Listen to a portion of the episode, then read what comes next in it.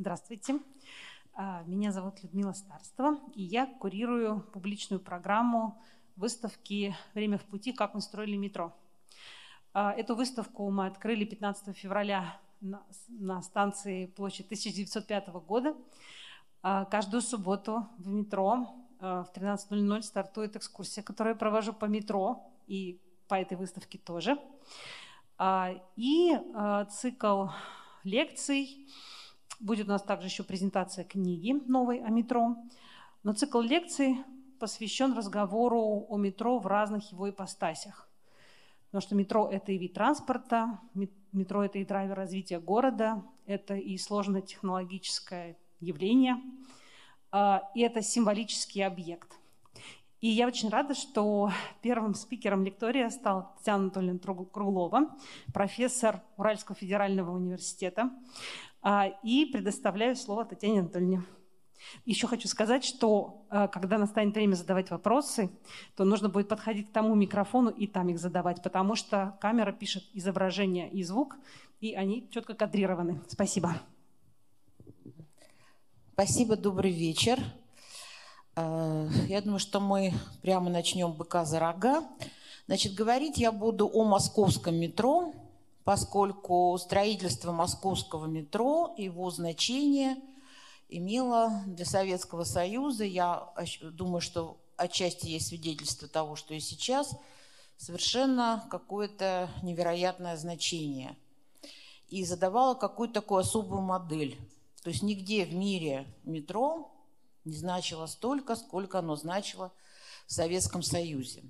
Напоминаю вам, что первые станции метро были сданы в 1935 году, когда только началась индустриализация. Э, метро курировалось одним из таких э, главных, что ли, соратников, помощников Сталина, Лазарем Кагановичем, который тщательно во все вникал. Вот, и э, он произнес речь на открытии метро, где, в общем, Э, сказал самое главное. Он сказал, что метро – это не только э, техническое сооружение, но прежде всего это символ. И он прямо сказал, что это символ социализма. И действительно, э, значит, вот вокруг метро, как только оно начало строиться, складывается такой своего рода метродискурс – то есть о метро э, постоянно идут сводки на всю страну, как метро строится.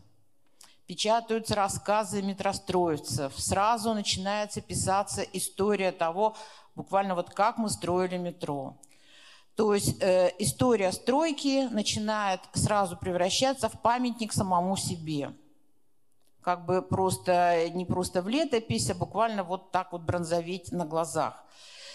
Вообще надо сказать, что такой вот прецедент, когда многие стройки социализма и само строительство социализма в 30-е годы начинают очень быстро переходить в стадию как бы некоего воспоминания о достижениях, это такая очень интересная вещь, которая описана, например, Владимиром Паперным в его книге «Культура-2», где он говорит о том, что вот это вот очень быстро начинает стираться грань между тем, что было в прошлом, что есть сейчас и что будет в будущем. Вот эти три времени как бы слипаются вместе, и то, что происходит сегодня и сейчас, уже становится историей, которая имеет своих героев, своих орденоносцев, да, у которых выковечиваются живые люди, начинают в сталинской культуре выковечиваться, их ими начинают носить театры, заводы, Э, города, колхозы и так далее. И вот метро тоже носит имя еще вполне живого человека.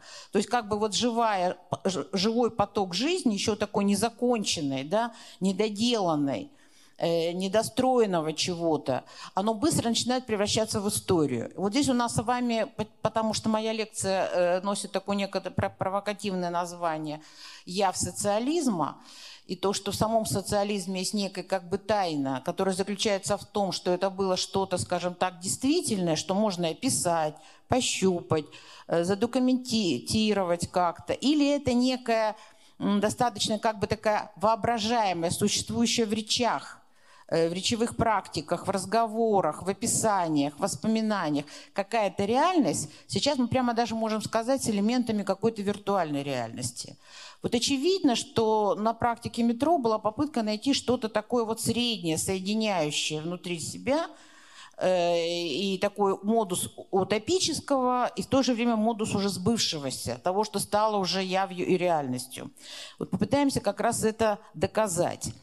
И, э, и, и, и таким образом возникает очень много довольно уникальных вещей, которых не было в других странах и в других культурах. То есть метро, московское метро, по крайней мере, действительно совершенно уникальное э, во всех смыслах э, явление.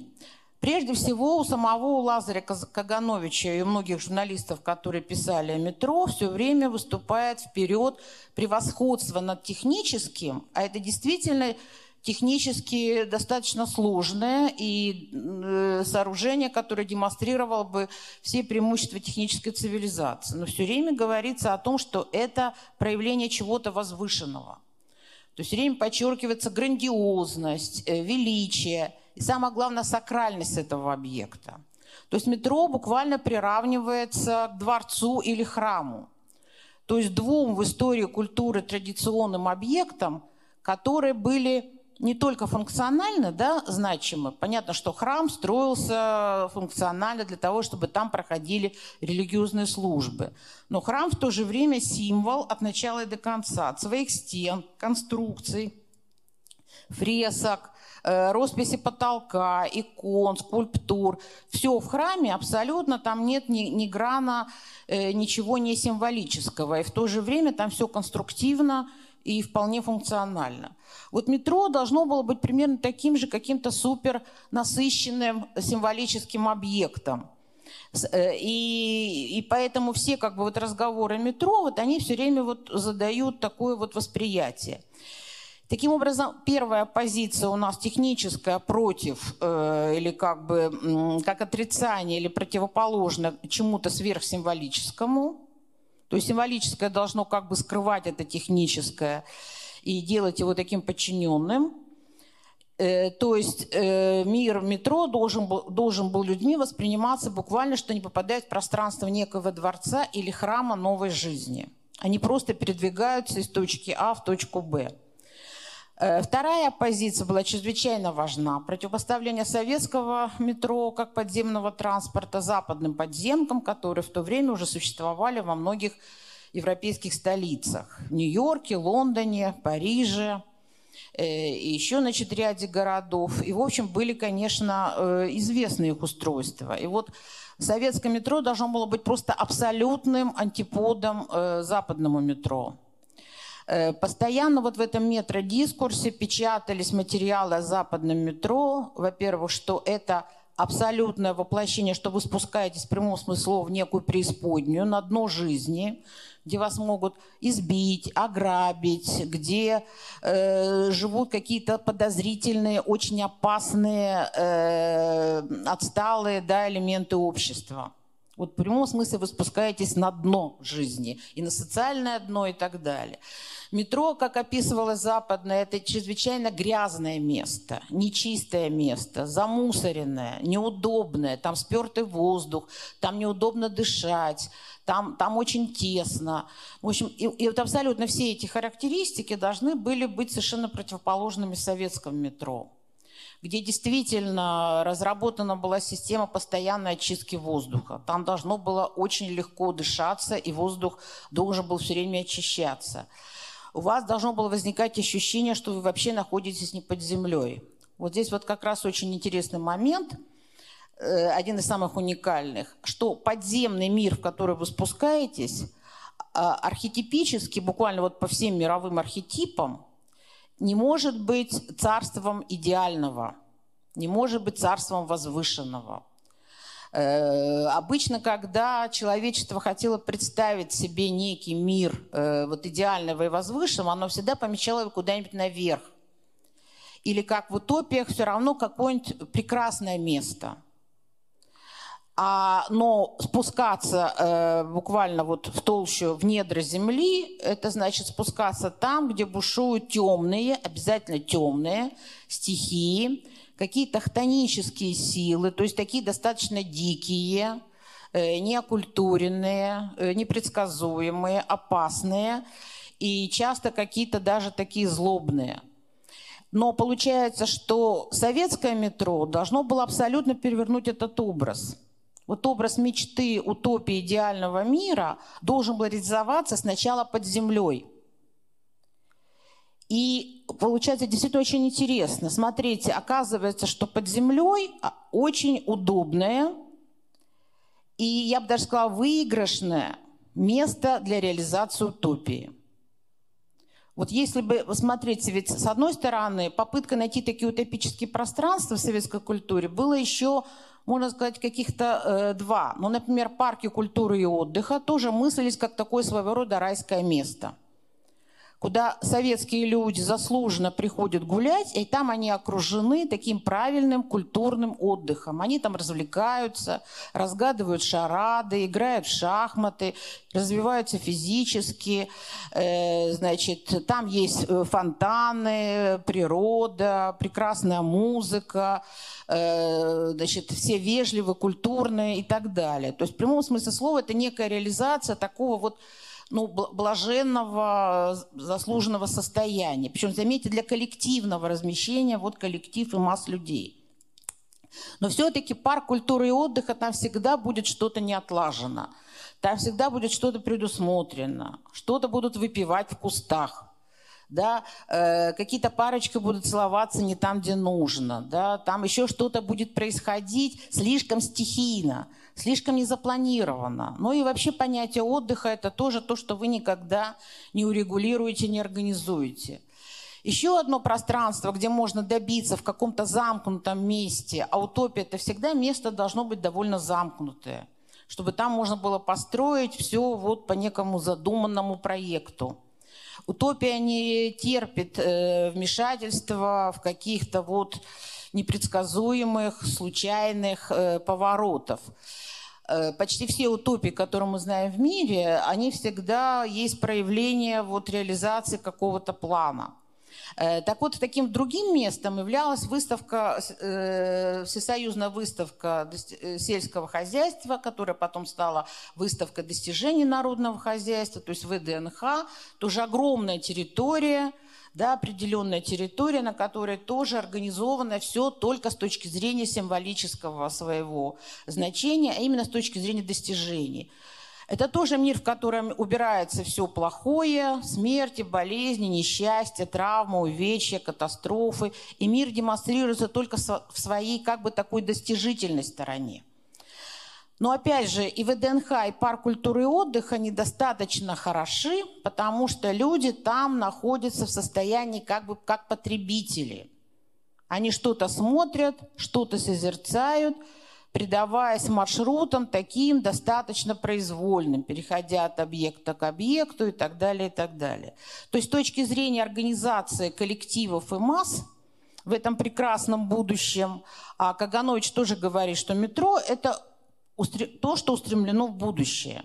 Ничему старому, ничему прошлому, отжившему в метро нет места – и таким образом метро оказывается почему идеальным? Действительно, посмотрите, э, казалось бы, люди туда приезжают только со своей функциональной задачей. Они спускаются туда, чтобы переместиться из точки А в точку Б. То есть это просто транспорт. Но в этом транспорте, когда они попадают, уже спускаясь на метро эскалатора, и они попадают в пространство, где нет никакой произвольности – где существуют только расчерченные маршруты, они не могут двигаться просто куда хотят. И если мы посмотрим как бы на эти потоки людей сверху, а посмотрите, московское метро, в отличие действительно от любого зарубежного метро, таково, что мы можем, спускаясь на эскалаторе вниз, видеть вот все эти потоки людей, движущихся снизу вверх, сверху вниз. И дальше мы видим, как они выходят на платформу, как они распределяются к поездам, полное ощущение, что какая-то незримая рука, какая, какой-то рациональный порядок делает это движение очень осмысленным. Э, всегда по расписанию приходящие поезда, удивительно четко, никогда не опаздывающие. И вот это толпа людей, которую даже нельзя назвать толпой, потому что эти потоки, спускающиеся с эскалаторов, они как-то сразу распределяются влево и вправо. И мы все это сверху тоже видим, это удивительное распределение. Кто-то идет по переходу, но эти потоки все равно не являются совершенно произвольными, маршруты проложены. И вот проходит две минуты, люди быстро сели в поезда, одни зашли, другие вышли, опять пошли к эскалаторам. И вот это вот совершенно не броуновское движение. Да? Э, это не движение людей в ГУМе или на Красной площади. Вот. Оно, конечно, э, поражает и завораживает. Самое главное, что оно все время обозримо. И действительно, в московском метро, э, когда вот вы были в метро в других значит, государствах, наверняка замечали, и сначала это очень даже царапает, потому что вы там никогда не видите целого. Э, пространство э, всех э, других метро всегда четко сегментировано. Есть зоны, где вы входите, покупаете билет, потом начинаются коридоры, которые ведут к разным поездам и к разным направлениям, и вы никогда не видите много людей сразу – Коридоры эти довольно узкие, они не рассчитаны на то, что по ним сразу идет толпа, как в московских переходах, не знаю, там 50 человек в ширину, и, и, и вдаль вы видите много-много-много голов, когда переходите с одной станции на другую, сзади вас тоже много-много голов, вы как бы идете внутри такого массива но вы не очень пугаетесь, потому что люди двигаются в правильном, нормальном темпе, э, значит, как бы все примерно в одном, и ни, никакого хаоса нет. Но, но в западном метро это действительно все потоки распределены, и вся логистика метро, которая строится сейчас. Например, я была в, Тайпее, где вообще, э, по-моему, почти 90 станций. Это метро построено начиная с 70-х годов. И поразительно, это, это очень крупный город, сравнимый, например, с нашим. Там 2 э, миллиона людей и плюс еще огромное количество приезжих. То есть студентов там очень много, там очень много вузов. То есть город довольно густо населенный. Вот. И вот эти станции метро, и там все время люди распределяются. Кто-то спускается вниз, переходит куда-то там выше, ниже. Э, платформы между поездами очень небольшие – а во многих еще, как вы знаете, э, городах э, нет этой общей площадки, где люди бегают влево или вправо, да, потому что вы должны перейти, и вы будете стоять на площадке, где поезд идет только в одну сторону. Таким образом, человеческая масса э, значит, абсолютно во всех других метро все время должна разделяться, расщепляться. Она нигде не должна приставать очень большой, да еще и видимой глазу. Вы никогда ее не видите сверху потому что еще эти повороты так загибаются и спускаются, и эскалаторы не очень большие, что вы видите все время ну, какую-то не пугающую, не очень большую, не вызывающую никакого чувства возвышенного э, группы людей.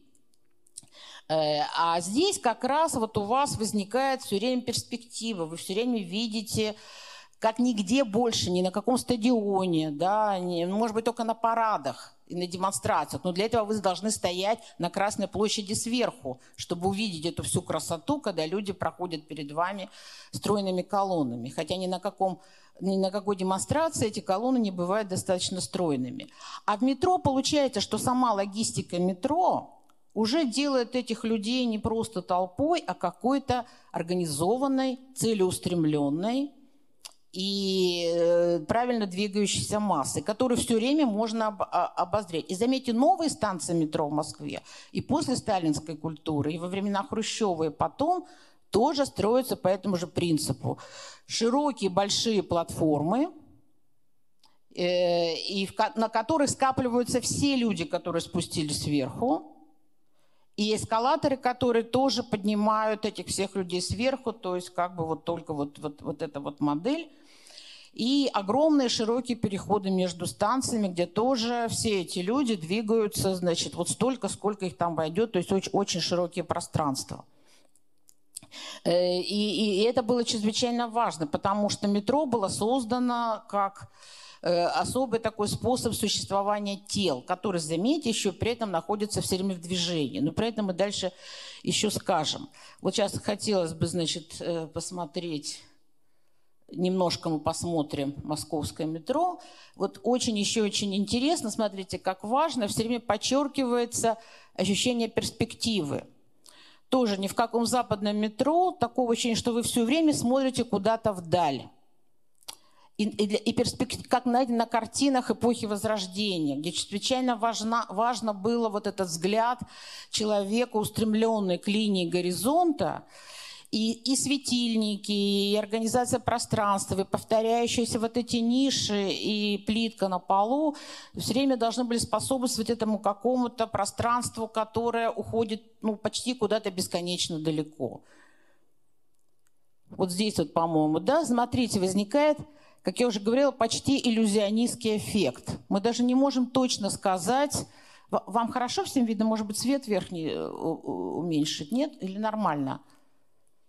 Ну, вы скажите. Э, значит, смотрите, э, совершенно эффект как в э, барокко, да? Вот барочная архитектура очень любит такие иллюзионистские ловушки когда мы не знаем, не можем определить, сколько конкретно там расстояние до чего-либо. Да? Такая вот как бы игра с пространством, такой иллюзионизм. Смотрите, и свет это подчеркивает. И еще одна очень вещь, поскольку у нас с вами подземный мир является совершенно перевернутым миром верхнего, он весь залит светом, и свет там всегда. То есть это пространство не темное, а чрезвычайно светлое. Каганович придавал этому невероятное значение. Пишут, что он яростно вычеркивал любые проекты станции, где есть затемнение, свет недостаточно ярок, и всегда добавлял. И мы увидим, что количество вот этих люстр, плафонов, оно невероятно изобретательно. Очень много разных светильников, разной формы, разных размеров, и их очень много, почти, как бы, знаете, избыточно. Опять же, с функциональной точки зрения. То есть, да, перед нами какой-то дворец, при этом, смотрите, с одной стороны, вот в метродискурсе все время подчеркивается, что это именно подземный мир, что мы как бы покорили этот подземный мир – мы внедрились в толщу земли и там построили э, некое царство порядка, красоты и так далее. И э, интересно, что этот первоначально получается образ этого вот как бы социалистического рая, он был построен под землей, но все время подчеркивается, что наступит какое-то время, когда этот мир вырвется наверх, и тогда вы, поднимаясь наверх из метро, попадете в такой же прекрасный, блистающий, сверкающий мир. И вот пребывание вот внутри э, заставляет даже вас как бы забыть, что с одной стороны, что вы находитесь под землей, с одной стороны, восхититься, что у вас в этом подземном мире тоже есть какой-то небесный купол, да, который находится высоко. Этот купол выдерживает, и вам все время про это рассказывают, гигантскую толщу земли над вами. То есть вам показывает, насколько глубоко вы спустились, но в то же время это как там есть свое небо, да, и вот э, это не какие-то катакомбы страшные. Вот, и э, такая получается какая-то двойственность. И этот мир как бы разворачивается вот так вот, э, значит, бесконечно. Вот еще тоже перспектива станции метро Маяковская – и, и, и понятно, да, зачем такое пространство объединенное нужно было сделать. Э, э, не только ради удобства, потому что оно позволяет вот создать такой, заметьте, тоже ассоциация с храмом. Мы знаем, что в любом храме, и в православном, и в романском, и в готическом, э, если вы входите, значит, соответственно, со стороны, значит, западной стороны, структура храма такова, что вы двигаетесь только в одну сторону, в сторону к алтарю. Как бы у вас так уже сконструировано ваше пространство. Немножко в левый неф, можете заходить в правый неф, но все равно главное ваше движение, движение к алтарю, перед которым, в общем, вы останавливаетесь, как перед самым сакральным местом. Но смотрите, это пространство, где нет никакого, в общем, алтаря, да?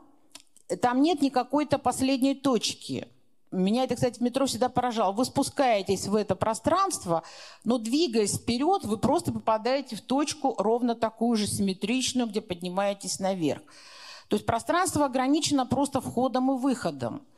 Э, в нем нет никакого особого сакрального центра, но, но тем не менее все оно производит постоянно, должно, особенно заметьте у людей в 30-е годы, которые, естественно, недавно вышли из э, храмового пространства, да, где церкви только начали еще взрывать, особенно активно как раз во время строительства метро. Мы знаем, многие церкви пошли на щебень, на строительные материалы, мрамор из храма Христа Спасителя на отделку. Значит, вот и видим здесь тоже очень интересные светильники, и мы видим, что тоже структура неба воспроизводит такую купольную систему, как бы, да, имитацию бесконечных куполов, таких вот как бы углублений, и арок тоже, заметьте, то есть такая прямо арочно-купольная система, но при этом она такая нецентрированная и связанная с понятием пути. Вот мне очень нравится, кстати, название вашего проекта «Время в пути», потому что если мы подставим туда фразу «время жизни в пути», это и будет формула социализма. Люди, живущие при социализме, как раз были люди, как бы обреченные на жизнь в постоянном пути – двигаясь с одной станции на другую, у которой, заметьте, нет конца никакого, нет ни центра, ни конца, она вообще бесконечная жизнь внутри социализма. Вы никогда не попадаете в ту последнюю точку, где вы можете выйти с транспорта, с поезда и, наконец, поселиться в этом доме уже, э, как бы, который называется социализм. Получается, что у нас мир социализма – это мир транспортного, транспорта. Вот еще танцы Новослободская. Ну, здесь, мне кажется, немножко искажена на слайде перспектива, э, но тоже интересно и тоже любопытно. Вот я когда искала значит, э, иллюстрации, то тоже испытала странное чувство, потому что, посмотрите, здесь нигде нет людей. Да? Понятно, что фотографу так было удобнее, но вообще для метро это очень странно, потому что э, дальше мы будем говорить, что с одной стороны метро невероятно много чем украшено, и чем больше мы двигаемся в эпоху сталинизма, первые станции были довольно лаконичные, конструктивные, хотя тоже не бедные. И постоянно в прессе идут э, значит, сведения о том, сколько километров плитки выложено, значит, сколько сортов мрамора использовано. Например, на станции метро Киевская использовано 15 сортов мрамора обязательно рассказывается, насколько это дорогой мрамор и так далее. Или колонны из оникса, что страшно поражало э, западных людей. При, э, печатаются, естественно, рассказы иностранцев, пораженные таким великолепием, которые говорят, ну ведь оникс это очень дорогой камень отделочный, что вот у меня дома есть одна фигурка из оникса, а у вас выложено огромное количество колонн. Опять же, заметьте, витражи, которые тоже нас отсылают храмам, правда, не православным, но это, в общем, как бы не. Вот. И тоже мы видим та же самая арочно-купольная модель, которая, с одной стороны, технически необходима для метро, вот, вот как бы э, значит, выгнутый потолок, но он обыгрывается, конечно, как такая тоже значит, храмовая модель.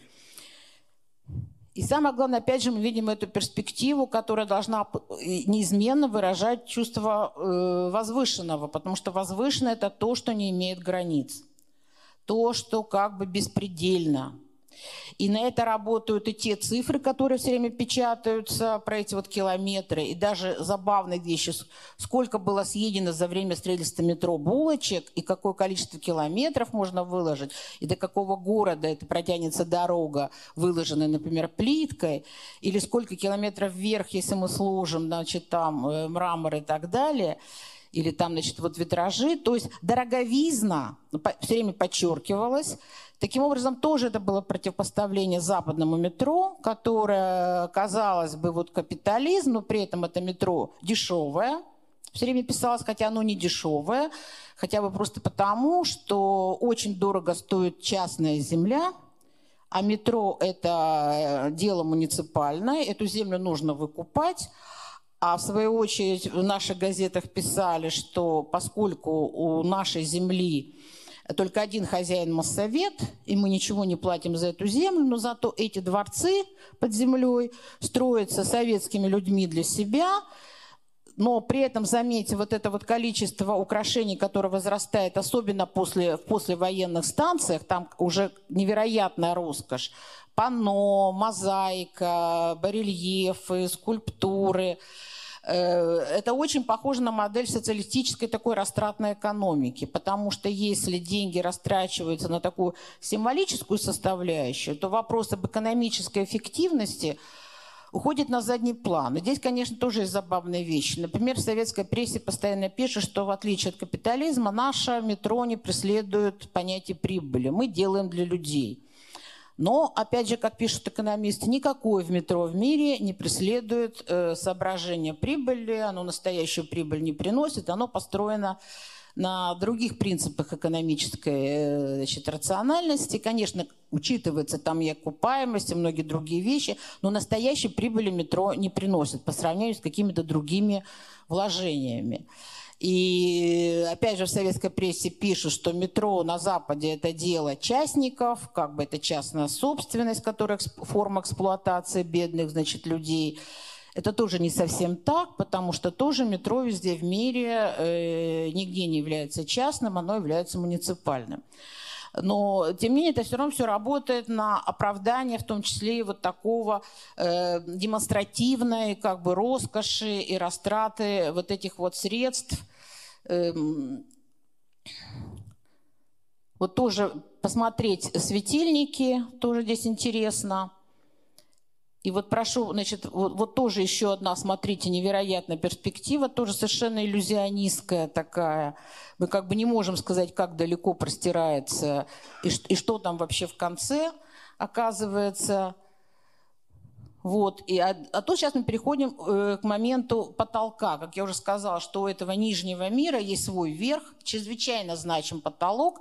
И чем дальше мы двигаемся в эпоху сталинизма, тем более важным оказывается небо, вот это вот искусственное небо над головой где летают там самолеты, где портреты вождей, где парят какие-то герои э, в воздухе. Это тоже очень напоминает росписи дворцов э, вот, в эпоху Возрождения. Ну, там, естественно, парят э, в небесах боги или какие-то герои мифологические. Вот, тоже заметьте светильники интересные. И вот, э, значит, вот тоже э, Кремль, значит, наверху. То есть тоже очень интересно, что Кремль помещен наверх. То есть это тоже часть такого э, виртуального неба. Вот, естественно, звезда, которая расходится. То есть разного рода, я бы сказала, предметы, заменяющие реальное солнце. То есть, с одной стороны, электрический свет – создает ощущение, что в метро никогда не, э, э, не меняется время суток, там ночь никогда не наступает, там нет ни утра, ни дня, ни вечера, там нет вот этого естественного хода времени, там всегда одинаковый электрический свет.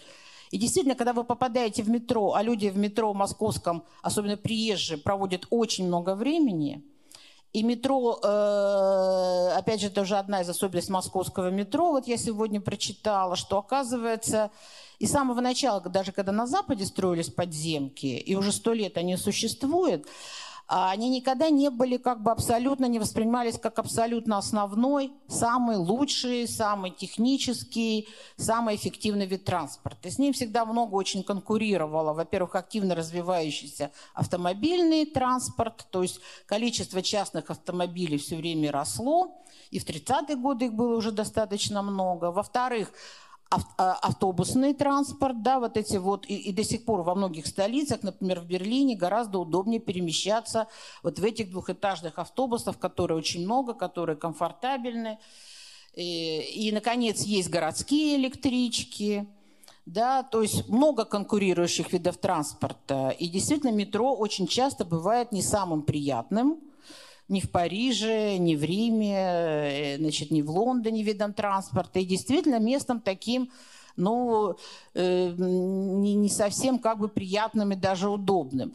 Э, тем более еще и можно вспомнить, что еще активно развивается служба такси. И огромное количество людей в столицах мира такси пользуются, это удобно и часто не очень дорого.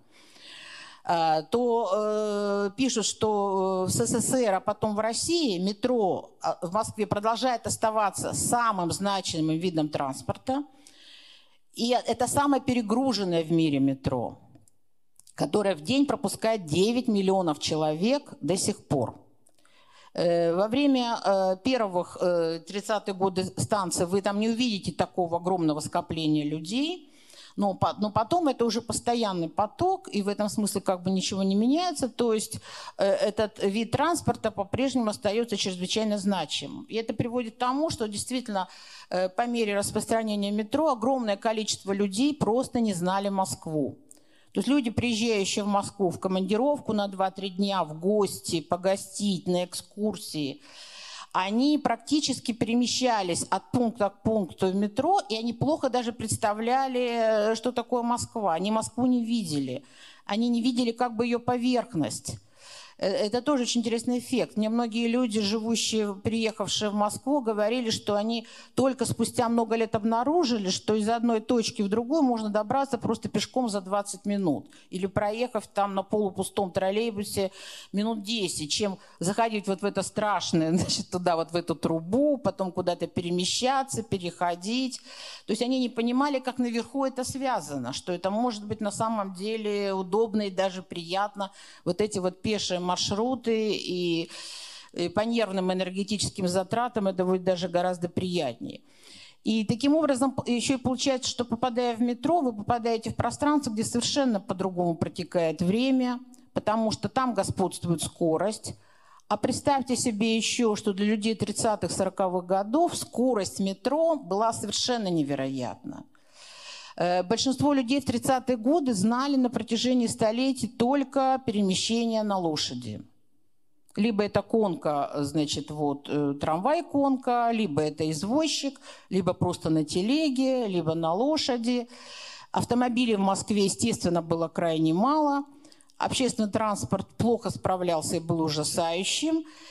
Но самое главное, что когда вы попадаете в метро, тоже получается очень интересно. Вы попадаете во власть э, скорости, которая у вас абсолютно съедает пространство. Потому что если даже вы едете в трамвае или на извозчике или в автобусе, в городском транспорте, вы проезжаете, все время видите пространство, которое вы проезжаете. Вот у вас там дома за окном идут, да, машины, потоки людей. Вы это наблюдаете, вы как бы это пространство действительно как-то в этот момент э, преодолеваете. Вы видите, что вы преодолеваете. Да, у вас там за окном идет дождь, снег, утро, вечер, значит, меняется, вы пересаживаетесь. Но если вы попадаете в метро, то вы слышите только шум движения, за окном у вас все время темно, вы не видите, что вы проезжаете, вы проезжаете как бы внутри, вы только попадаете в другую точку. Таким образом, пространство как бы совершенно схлопывается. Э, то есть э, вы ощущаете только действительно время в пути. Вы считаете, что от этой станции до этой вы доехали за столько минут, вы рассчитываете маршрут, время оказывается чрезвычайно значимо и ценно в мире метро, но пространство не имеет никакого значения, оно от вас полностью отрезано. И заметьте, это существует только в подземном транспорте. Любая наземная электричка, вот я, например, в Берлине всегда предпочитала ехать э, не внизу, не в подземном, а наверху, потому что вы едете, вы разглядываете город, вы как бы с ним знакомитесь, э, у вас никогда наверху не бывает такой скорости, чтобы все сливалось. И таким образом это, конечно, совершенно другое ощущение. И а самое главное, что вы еще получается же такая вещь, что э, само это пространство, оно оказывается настолько самостоятельным и значимым, что это приводило к тому, что многие люди просто десятилетиями, я подозреваю, что отчасти и сейчас, приезжают в Москву, чтобы посмотреть на три сакральных объекта. Увидеть Кремль, Мавзолей, покататься в метро. Об этом оставлено огромное количество свидетельств и рассказов. И если, заметьте, попасть в Мавзолей или посмотреть Кремль, это все места труднодоступные и закрыты, метро оказывается таким доступным местом такого как бы абсолютно прекрасного мира. И люди испытывают, описывают, если представьте первых людей. Вот дело в том, что еще, как я уже говорила, во время строительства метро сразу начинается а, а, буквально окутывание, обволакивание бесконечными словами, да, что такое метро, рассказами о метро и так далее. И вот один из рассказов, он называется очень интересно «Вроде сказки», э, очень короткий я вам зачитаю. Стены самоцветного камня выложены, колонны стоят высокие мраморные. Э, Все ярким светом залиты. Прохладный ветерок по залам гуляет, народ по лестницам самокатом ходит. Снял Никита Потапов шапку. Это старик-крестьянин приехал к, деву, к дочери. Эх, говорит, до чего богато цари жили. Как в сказке все равно. И поезда прямо к дворцам подкатывают, вот как устраивались. Усмехнулась Катя. Это не цари, папаня, это мы так богато живем. Я ведь тебя под землю привела. Не поверил старик, махнул на нее шапкой. Не может быть такого под землей. А вот есть, ответила Катя и засмеялась. Пойдем покатаемся. Поехали они поездом, в мягком вагоне, на эскалаторе прокатились, осмотрели все станции. А старик все не решается шапку надеть, мнет ее в руках и говорит, как это вам, котяша, таких дворцов богатеющих понастроил под землей? Кто? А кто же нам построит, отвечает Катя. Сами строили, сами землю копали, сами дворцы возводили. Надел Никита Потапов шапку, обнял дочку, поцеловал крепко и говорит – Уж такое ты мне чудо показала, дочка. Я с тобой останусь, в Москве буду жить. И остался старик в Москве, каждый день под землей катается. Э, и такое ощущение, что он там даже какое-то бессмертие получит, да, потому что там же царит, заметьте, вечный день. Кроме того, пространство метро поражало не только своим великолепием, но каждого туда входящего она должна была автоматически приучать, что это некая зона культурности – а в 30-е годы действительно существует э, слово «культурность», во-первых, только тогда и появляется, в отличие от слова «культура», которое немножко раньше было. А вот это новое образование, культурность, оно появляется вот на рубеже 20-30-х годов и становится чрезвычайно значимым. И от советского человека требуется, чтобы он был культурным. И метро изначально его к этому приучает. Тоже, опять же, множество рассказов о том, как мальчик, приехавший на экскурсию с классом, попадает в метро, съедает какую-то конфетку, у него во рту остается косточка, и он два часа, пока не ездит по метро, боится ее выплюнуть, что запросто бы сделал в каком-то другом месте. И всем говорят, что же ты не выплюнул? А он говорит, я не мог такую красоту попортить. Действительно, там, там все годы поддерживается абсолютно невероятная э, чистота э, порядок. Это как бы зона безопасности и вежливости. Человек, попадающий туда, уже не сталкивается с, с грубостью, хамством, пиханием, э, матом и с тем, что он видит, например, в обычном транспорте, когда какие-то городские сумасшедшие что-то горланят и так далее. Все как бы ходят действительно по струнке и автоматически ведут себя тихо. Там, например, не горланят песни, не плюют на пол, не бросают мусор, не, не совершают никакого насилия по отношению друг к другу, не устраивают драк милиционеры, обслуживающий персонал ведут себя чрезвычайно тоже корректно, очень быстро наводят порядок и так далее. И вот э, во, во всех смыслах это такой вот как бы иной мир, который еще и вот э, сопровождается таким ощущением как бы времени, которое, с одной стороны, все время движется, но при этом оно э, находится как бы в состоянии такого бессмертия. Вот посмотрим теперь наверху. Это вот плафоны, э, принадлежащие авторству Дейнеки. Этих множество плафонов, то есть это наверху все находится. И мы видим, да, что там, э, опять же, огромное количество на этих плафонах и барельефов новых людей. Людей, читающих книги, занимающихся спортом, шахтеров, ударников, героев труда и войны, э, революционеров. И вот до некой возлюбленной темы как раз вот эти новые тела, играющие в мяч в этом значит, искусственном, знаете, бирюзовом, лазуревом небе, э, самолеты, вот буквально летающие, как птицы, люди, парящие наверху.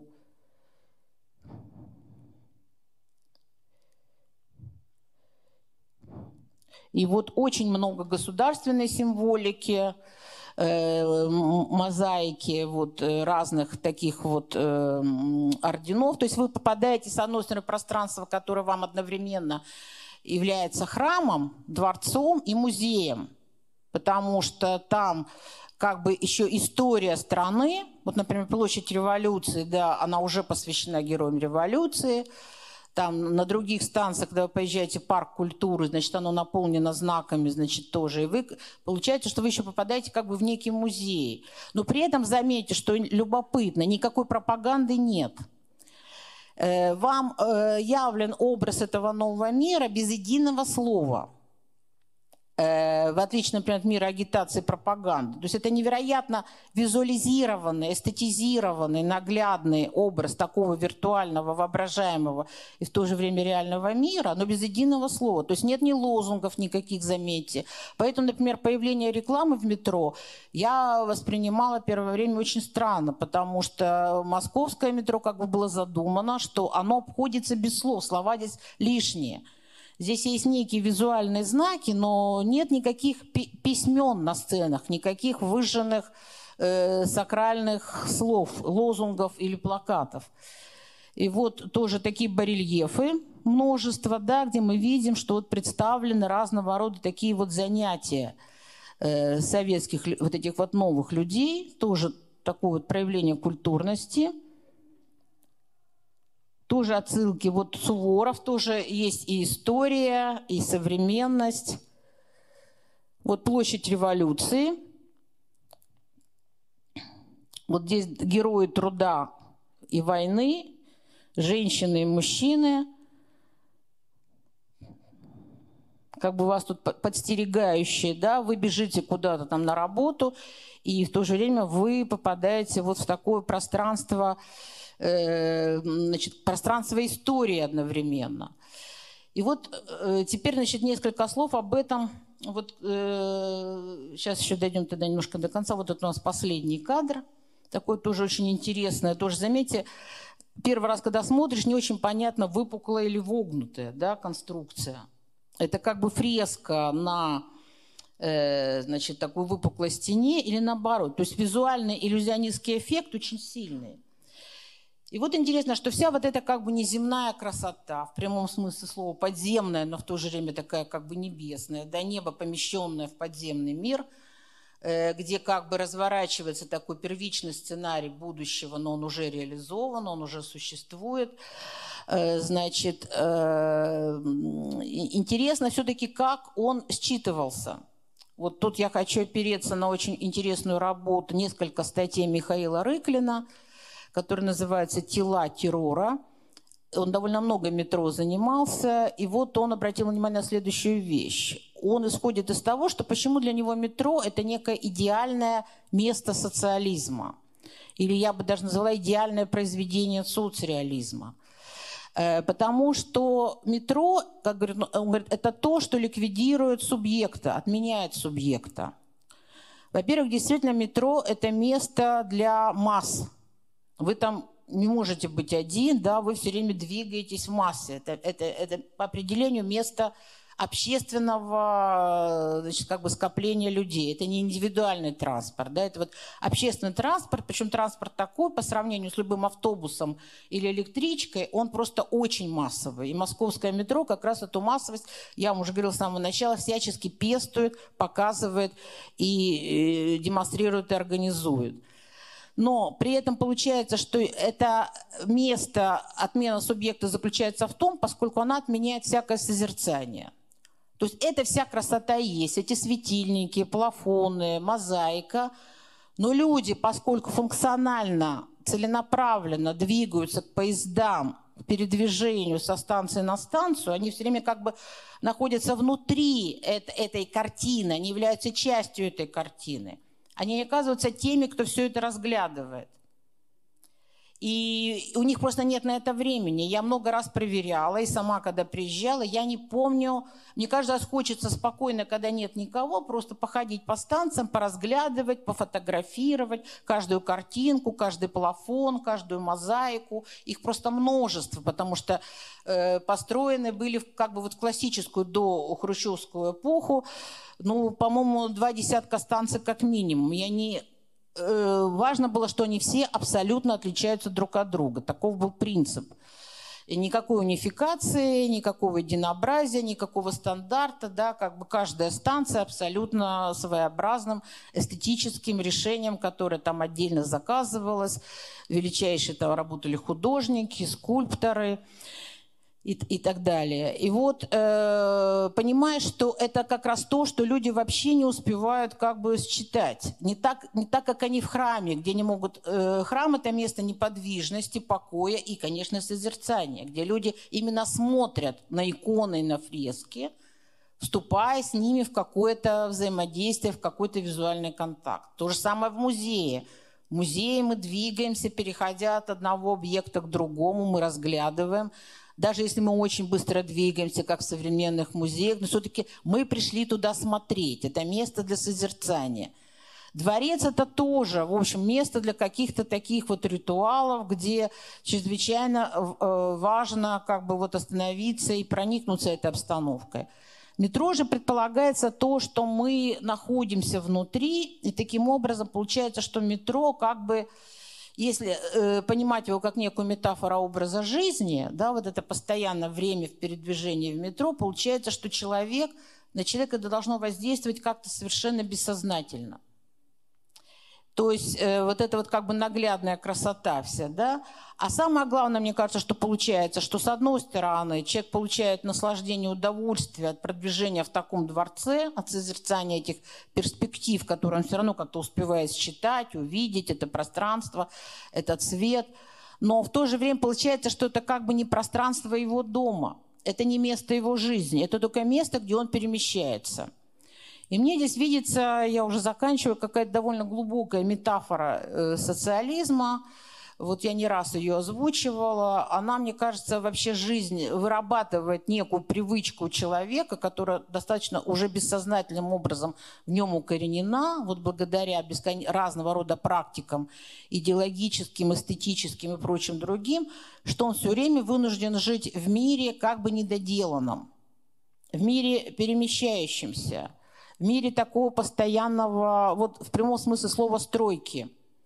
Потому что само выражение «мы строим социализм», оно глубоко, с одной стороны, травматично, а с другой стороны, невероятно двусмысленно, потому что непонятно, что мы строим.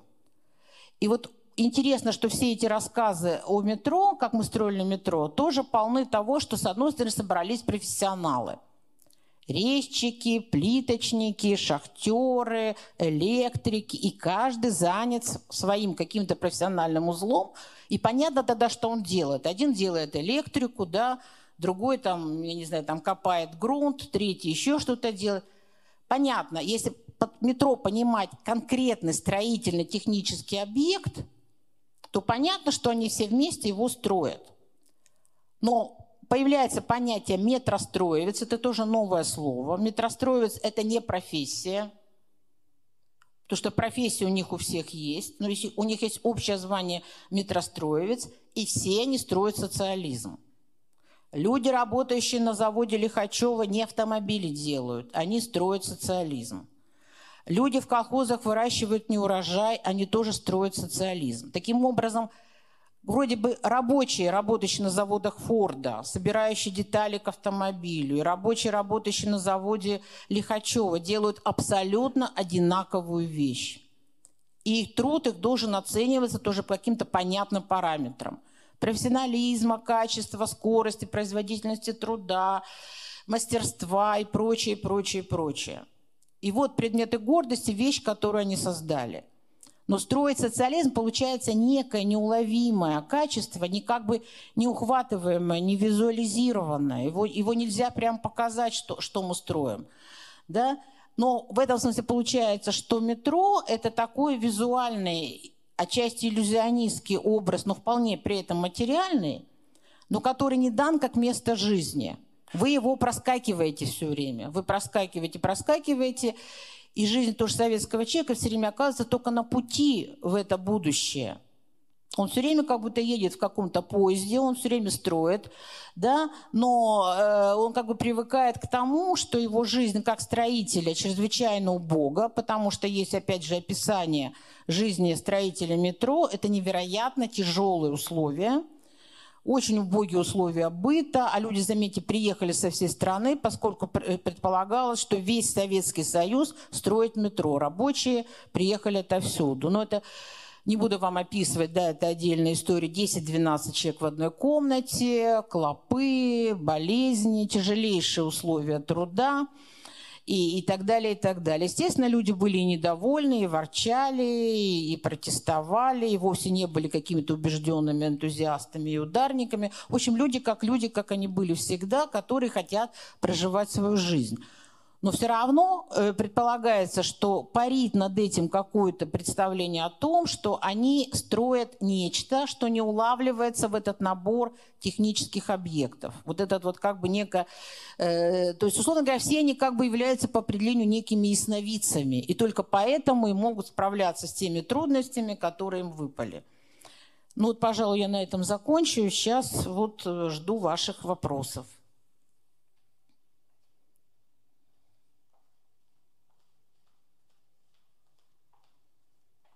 Спасибо, Татьяна Анатольевна. А, пока, может, аудитория думает о возможных вопросах, я хотела у вас поинтересоваться. Вот все-таки метро, если мы посмотрим на него в исторической перспективе в нашей стране, оно не одинаковое. Ну, то есть и московское метро, оно существенно меняется. А, с точки зрения символики меняется, с точки зрения технологий меняется. Вот а, если взять какой-то другой, более поздний период строительства метро, там 60-е, 70-е, 80-е годы, взять наше метро, например, ну какое-то другое, и снова на него посмотреть как на явь социализма. То есть вот что там является в этом метро? Опять мы можем увидеть ту же логику? Или все-таки происходит какая-то трансформация? Спасибо.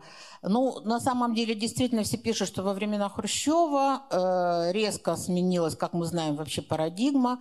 То есть станции стали строиться очень аскетичные, э, лишенные всякого, как мы знаем, Хрущев боролся с украшательством, но и при этом плохого качества. Вот все говорят, что они в гораздо большей степени подвержены вообще полному ремонту, настолько все испортилось, гнило, было недолговечным, как бы дешевым и неинтересным. То есть каждая культура действительно накладывает свой отпечаток. Вот как Хрущев всех переселял в Хрущевке и боролся против дворцов, так и метро у него такое же. Вот. Что касается, например, нашего метро, я опишу свои впечатления. Э, вот когда у нас метро появилось, э, было все равно, я поняла, что след очень сильный, вот тот, тот заданный московским метро. Во-первых, все-таки организация пространства такая же, то есть площадь. Вот наше метро продолжает быть площадями где э, и, и я поняла, что мне даже это нравится. Мне нравится, когда я вижу много людей, у меня как ни странно, меня это совсем не пугает, у меня есть какое-то воодушевление, меня вот, э, как бы вот много людей, но они в то же время как бы вот э, никакой опасности не представляют. И было полное ощущение, помню, абсолютно у всех, когда мы спускались в первые станции Свердловского метро, это ощущение, э, что попадаешь все равно в какой-то другой мир. Мир более совершенный и более правильный, чем мир наверху более чистые, более ухоженные. И более что, мне даже казалось, я одно время очень много ездила, я дочку возила на Уралмаш, у меня было полное ощущение, что там какие-то другие люди. Вот ты едешь этим же маршрутом в троллейбусе, и там какие-то ужасные люди, ты их ненавидишь там через какое-то время. Ты с трудом влезаешь в этот троллейбус, тебе все мешают, тебя все пихают. Кто-то по духам все время говорит какие-то глупости, две подруги трещат, и ты вынуждена слушать, значит, их разговоры. Э, кто-то перепирается, кондукторша с кем-то спорит, значит, кто-то матом и так далее. Все это как-то дергается, все это очень нервно. А когда попадаешь в метро, сам звук метро, он настолько доминирует и плывет над всем, что не слышно вообще никого. И вот это появилась ситуация, когда люди в метро, вот в московском мы знаем, что все, например, поражало, что все читают. Они не разговаривают, они сидят с книжками и читают. Э, ни в трамвае, ни в автобусе это оказалось совершенно невозможно. Как бы, ну, единицы пытаются читать, но в метро можно увидеть вот это ощущение какой-то углубленности. Люди сидят тихо. Сейчас они сидят с телефонами, до этого сидели с книжками. Даже если кто-то тихонько разговаривает со своей подругой, другие не слышат. То есть царит какой-то э, более какой-то такой такое ощущение, что как бы люди другие, да, вот они друг другу не мешают, они почему-то более спокойно выходят во все эти проходы. Э, вот, они не выясняют отношений, мы почти не видим каких-то городских сумасшедших там, или пьяных, или хулиганов. И было полное ощущение, что это просто какой-то фильтр людей существует на входе, и люди как-то фильтруются, либо они как-то подтягиваются. И даже было ощущение, что как будто они одеты по-другому. Поэтому вот это вот ощущение, что метро совершает какую-то просеивающую, вот даже то, что сейчас стоят рамки в метро, я понимаю, что это всех очень раздражает. И это, это совершенно понятно.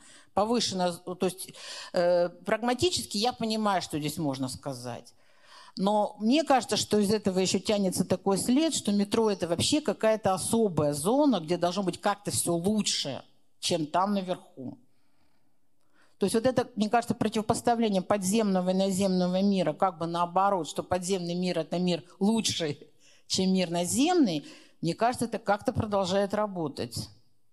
В отличие, опять же, от западного метро, где это действительно подземка есть просто подземка.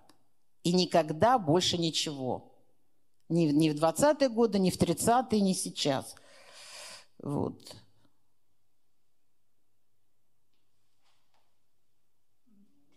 Я могу задать еще один вопрос, пока, может быть, кто-то собирается с мыслями. Хотя он у меня не до конца, наверное, для меня даже сформулирован. Но вот по поводу этого концепта «время» да, метро и время. То есть э, метро может быть картиной прошлого, картиной настоящего и картиной будущего. И вот исходя из того, что я услышала на вашей лекции, получается, что э, поскольку мы социализм начали строить, то вот он нам явился в метро. То есть метро показывает, что он стал нашим настоящим. И в этом смысле даже образы революционеров, например, на станции там, Площадь революции, то они как бы вот вообще весь этот ряд, который протянут на, на самом деле до наших дней, до наших современников, он как бы вот захватывает и вытягивает это прошлое к нам сюда и, и, и это связывает, да? То есть э, будущее, получается, наступило в московском метро и какой-то как бы образ какого-то будущего, которого мы ждем, как проекция, как цель, к которой мы должны идти. Вот оно в метро есть, оно когда-либо там было – и к какому времени отсылает наше метро, опять же, если вот о нем говорить? Интересный вопрос. Дело в том, что вот при социализме вообще будущее никогда не имело образа какого-то фантастического будущего. В том смысле, что наоборот же мы знаем, что с фантастикой активно, очень энергично начинают бороться. И всякие слова, как фантазирование, там, сочинение, они всячески изгоняются из обихода. И поэтому получается, что мы будущее должны прозревать вот в этих вот летающих людях или э, спортсменах, или там э, вот в этих барельефах этих людей, даже революционер – это все люди будущего – вот, потому что они вот как бы принадлежат какому-то такому вот идеальному миру. То есть ничего специфически фантастического, что, например, они одеты не так, как люди одеты на улице. Это вообще-то люди все взяты из нашего настоящего, но они даны в каком-то другом таком модусе. Модусе э, образцовости такой, который надо стремиться.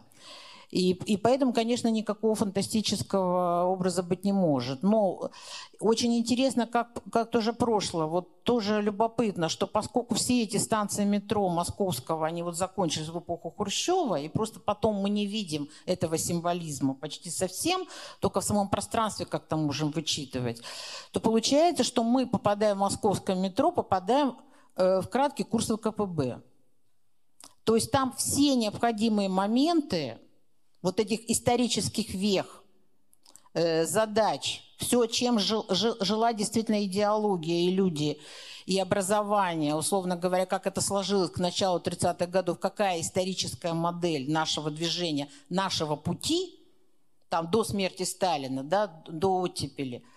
Получается, что мы попадаем в московское метро, прям попадаем вот в эту книгу. Как бы она все время пишется а, а другая книга уже в метро не написана. И интересно, что наше Свердловское метро, это все-таки была попытка написать какую-то другую книгу. Э, написать тоже как-то дискурсивно, э, значит, показать, и даже то, что, например, станция геологическая, это все равно были какие-то, вот, мне кажется, попытки интересные, как-то привязать это к каким-то другим вехам. Но смотрите, все равно работает естественный дискурс достижений. То есть, попадая в метро, вы все равно должны попадать не, не, не в место, где вам предъявлены какие-то, ну, не знаю, там, лучшие страницы. Все равно заметьте там подвиги Чкалова. Хотя я плохо понимаю э, логику, почему Чкалов, он имеет какое-то отношение к Уралу? Как-то вот, по-моему, нет, да? Вот. Э, ну, Уралмашевская там, значит, станция имеет, но ну, ну вот Динамо там что-то есть, да, вот, но тоже как бы вот, ну не прямо. Хотя мне всегда казалось, но смотрите, все равно метро немножко избегает вот это странно слово. Вот казалось бы, есть пространство колонн, где можно размещать или на стенах что-то, чтобы люди, например, могли почитать в то время. А у нас ведь довольно длинный, у нас есть не как в московском 2-3 минуты, у нас как бы скорость все-таки снижена, у нас и по 8 минут там люди стоят, ждут. Вот они бы как бы что-то могли э, наглядно ознакомиться. Вот я каждый раз смотрю, но я уже как бы все видела, очень, очень мало всего. Там, на сто раз там посмотришь. Вот. То есть как бы не хватает еще чего-то э, вот этого добавочного. Но такое ощущение, что метро как будто работает с каким-то застывшим временем. Э, что оно как бы, как любая другая стена, которая все время является местом, где вы размещаете что-то, что вы можете разместить из текущей современности, метро не, не пускает.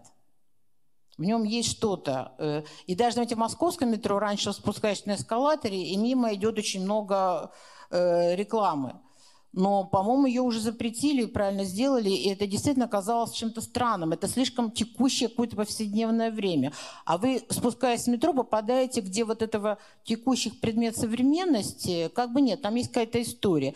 И в этом смысле появление вашей выставки, мне кажется, это как раз уместный такой ход.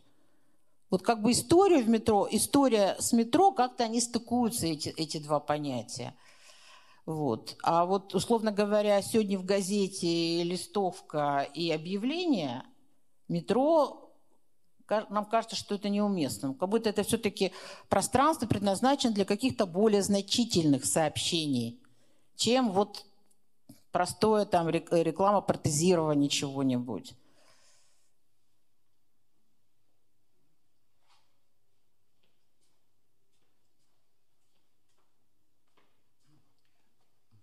Татьяна Анатольевна. А вот э, если посмотреть с точки зрения эпох, то есть какие месседжи, послания там, скажем, сталинизм, 30-е, 40-е годы, Хрущев, Брежнев, э, вот в метро, какие послания там, каким ценностям, это все э, обращено. Ну, например, ясно, что ну, там, коллективизм, там, еще что-то. то есть э, система ценностей. Э, и, естественно, вот такое э, простое метро хрущевской эпохи, дешевое, народное, да, оно уже не случайно появилось, а что там еще. Это первое. Второе, если это, ну, как послание, какие? А второе, как храм. А вот, ну, то есть понятно, что Э, сталинизм там, вообще социализм там, это религия некая новая была, да, противоположная христианству, во главе с известными святыми. Но вот опять же, и это храмы, мы видим, в том числе главные, чуть не главные храмы. А какие ценности уже вот такого религиозного свойства, не этического там, какого-то эстетического, а религиозного свойства там могут быть? у меня есть мнение могут быть это жены? Вот два вопроса. Спасибо. Ой, я, и, и, Вячеслав, я боюсь, что я не отвечу на этот вопрос, потому что э, я как-то вот э, прямо такого религиозного в современном пока не могу увидеть. Может быть, вы что-нибудь такое подскажете, но я, я даже как-то затрудняюсь. Ну нет, ну конечно, смотрите, вы э, сама Э, Нет, э, в, в сталинском я понимаю, потому что э, да. там, где есть сакральное, то даже не надо как бы слово религиозное. Понятно, что это то, что вот вызывает, должно вызывать ощущение ликования, трепета, восторга. Э, и оно это и вызывало, я думаю. Ну, гражданская религия, конечно, традиционная, там культ э, там, не знаю, императоров и прочее. Если в сталинскую эпоху брать, а то и в брежневскую уже свое. Хотя мне кажется, что вот изображение Сталина в метро, я не уверена, что были. Мне кажется, а это не, не было. важно, это не нужно. Да, этого не было. То есть я бы сказала, какой-то чистой пропаганды метро, заметьте, тоже не допускает. Пар... Сама конструкция, не только храма, где люди совершают действия коллективные, своего рода моления, вот это коллективно собирается, да, вот, ну, где им еще собираться? Демонстрации, там, другие какие-то события коллективного действия для того, чтобы подтвердить свою верность высшему существу. Ну, а современное э, метро, видимо, я не о нем, но оно, видимо, утратило уже вот такую сакральную ценность. Тут как раз перемена оно, оно сакрально утратило, но мне кажется, элемент вот такой собирания людей, где они должны придерживаться определенных правил угу. общения друг с другом, мне кажется, метро все равно продолжает у нас в стране выполнять. Э, то есть, как я уже сказала, что метро как бы, как мне кажется, как дисциплинарная такая вот э, форма практика человеческой массы продолжает выполнять такую функцию. То есть все-таки метро дисциплинирует. Оно все построено мы там должны гораздо более повышенно соблюдать правила, чем в любом другом месте. Их там вообще нельзя нарушать. Там так много людей их контролирует, начиная от входа. Э, то есть это место чрезвычайно прозрачное и регулируемое.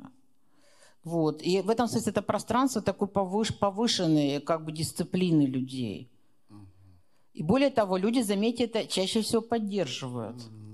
Хотя во всех других местах они предпочли бы большую степень раскованности и свободы. Метро пространство совершенно не свободное. Вообще как бы предполагается, именно в силу того, что слишком большие массы людей и потенциально как бы опасность, она все время висит в воздухе. Хотя катастроф э, в метро московском вообще по пальцам можно перечесть. Вот про 82 года пишут, но там 30 всего раненых и, по-моему, 10 убитых. То есть это тоже катастрофа назвать сложно по сравнению, например, с катастрофами на наземном транспорте. То есть это еще, видимо, очень повышенное э, беспокойство безопасности. И все это тоже знают. Вот. И поэтому, вот, мне кажется, метро продолжает оставаться в нашей стране как бы неким идеальным, что ли, транспортом. Вот, идеал некий. Да. Хотя еще раз хочу сказать, это только в нашей стране. Угу.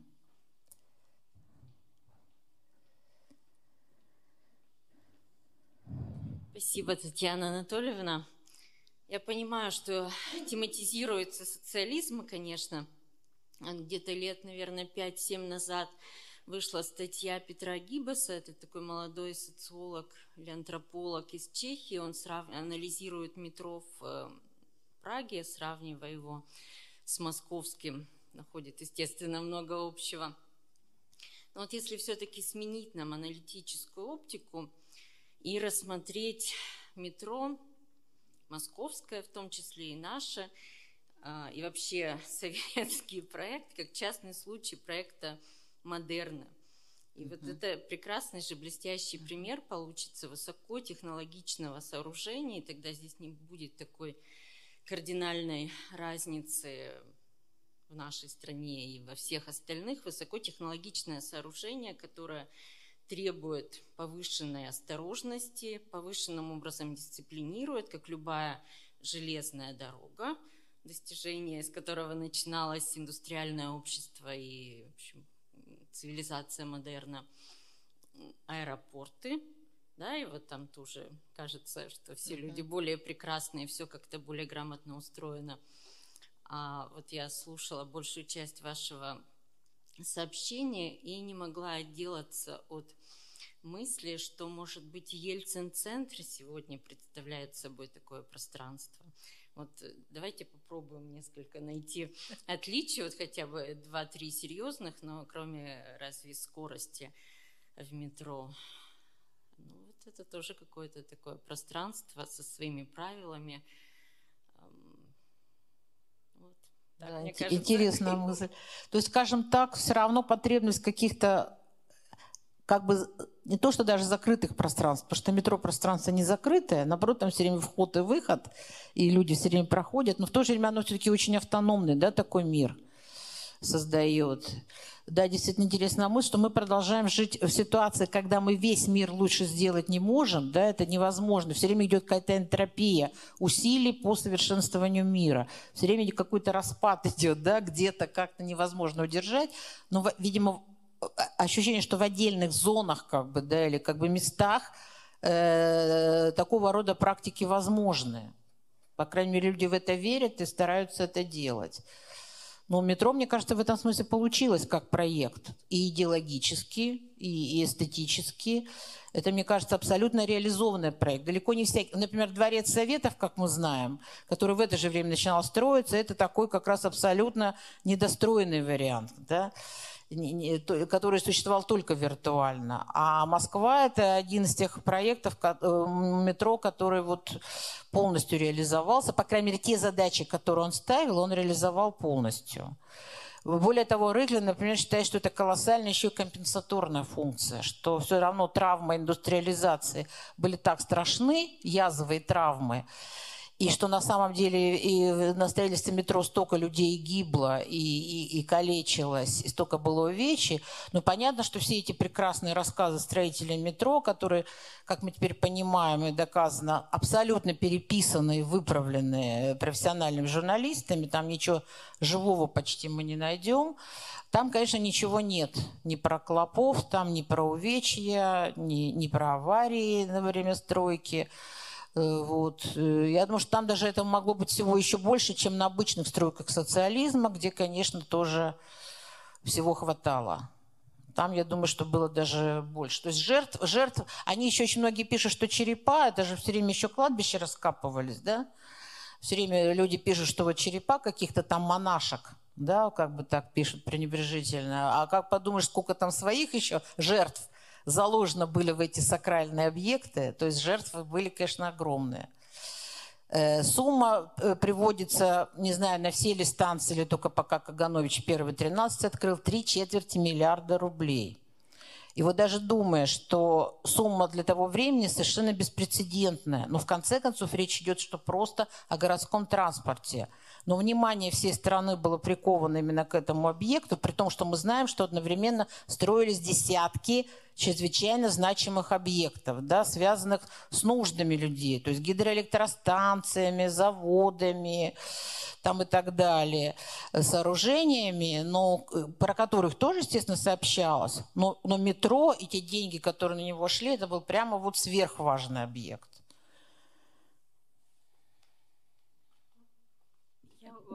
Хотела бы вот по поводу диалога, который состоялся между вами, реплику дать.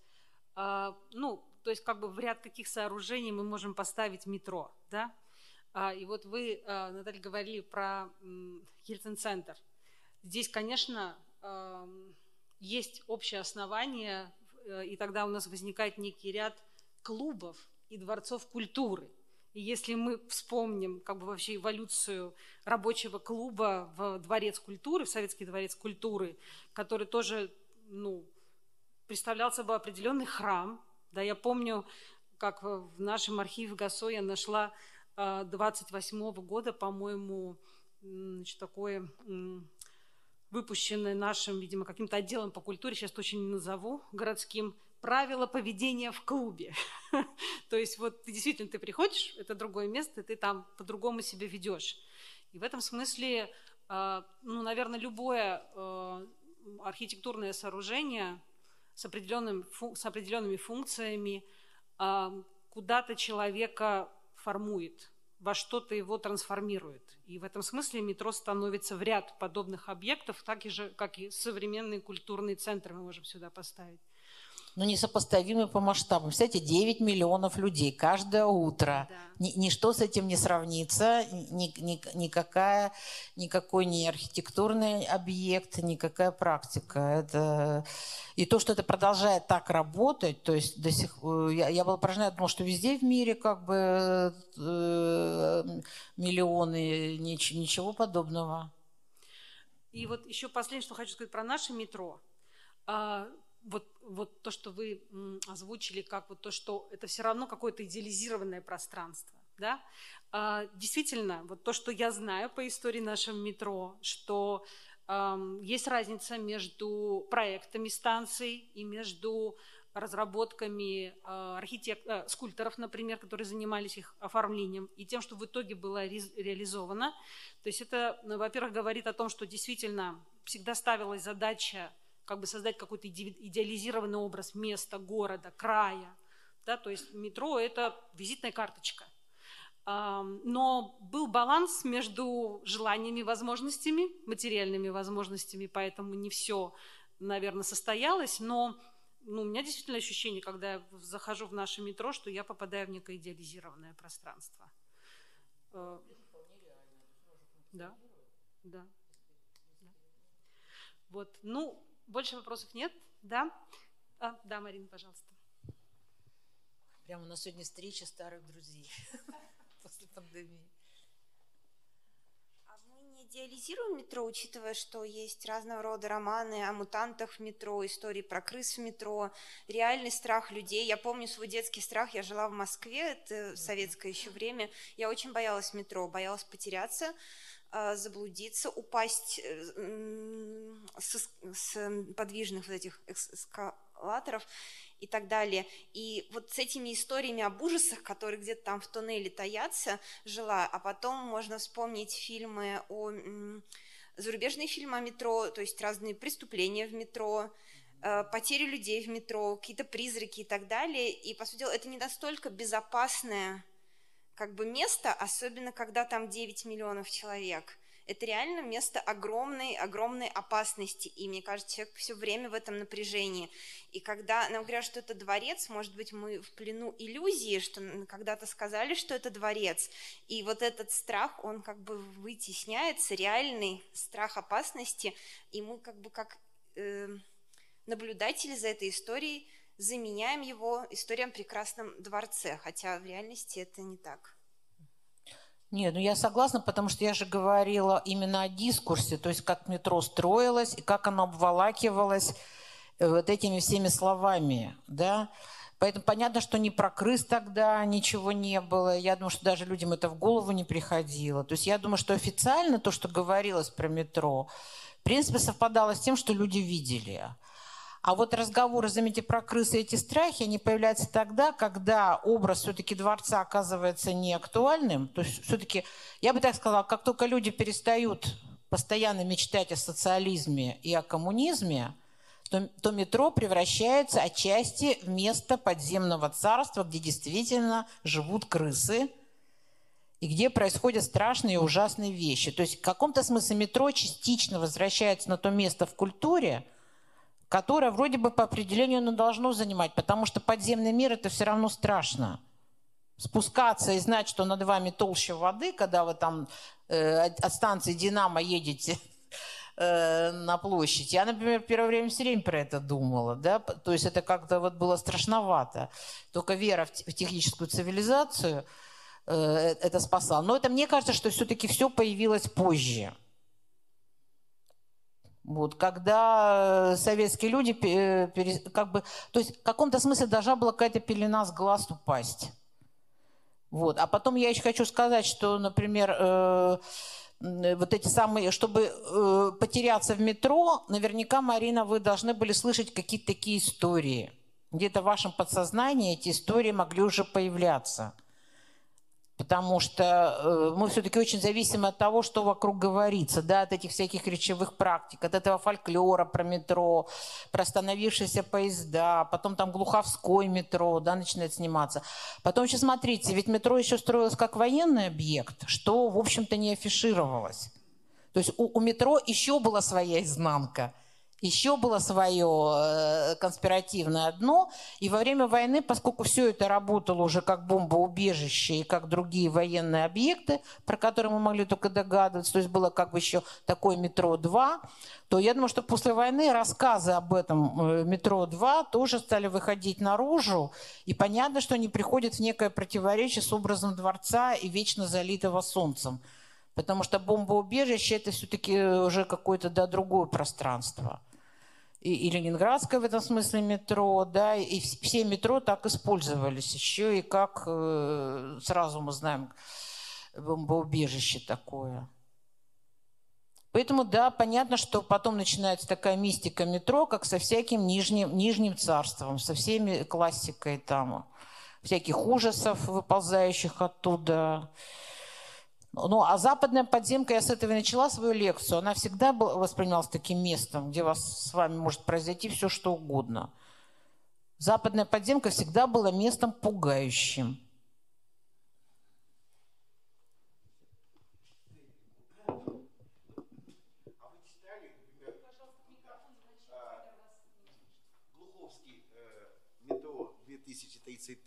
То есть тут вот тоже по поводу мистической стороны очень интересный аспект. Значит, Глуховский – это один из самых популярных сейчас писателей. И вот он выпускает в 2005 году книгу о метро. Да, и там суть что происходит некая ядерная война, и действие дальше книги метро. И вот эти все, вот эта мистика там, крысы, мутанты, там какие-то фашисты вдруг временной, и все остальное, московское метро. И что дальше происходит? Возникла так называемая вселенная метро 2033. Ну там да, там э, куча, куча продолжений куча, люди писали. книг, там в Санкт-Петербурге и даже в нашем городе действия происходят, не только в метро. То есть я к тому, что действительно метро-то ведь такую таинственную некую сущность да, содержит, да. что там о чем еще можно 500 книг написать, а вот о метро можно. Причем там, я говорю, читаешь, так действительно что-то как-то, ой. Да, я, я была на встрече с ним, он говорил, что даже не он это начинал, хотя это очень удачный был коммерческий проект – он сказал, что просто люди стали писать прямо сотнями ему продолжение, ему нужно было только регулировать. То есть такая поднялась волна, причем на много лет. Она как бы вот лет 10 идет, и, по-моему, и игры есть появились, да, и, и так далее. Вот. И это просто уже существует автономно отдельно от него, он даже уже и не регулирует.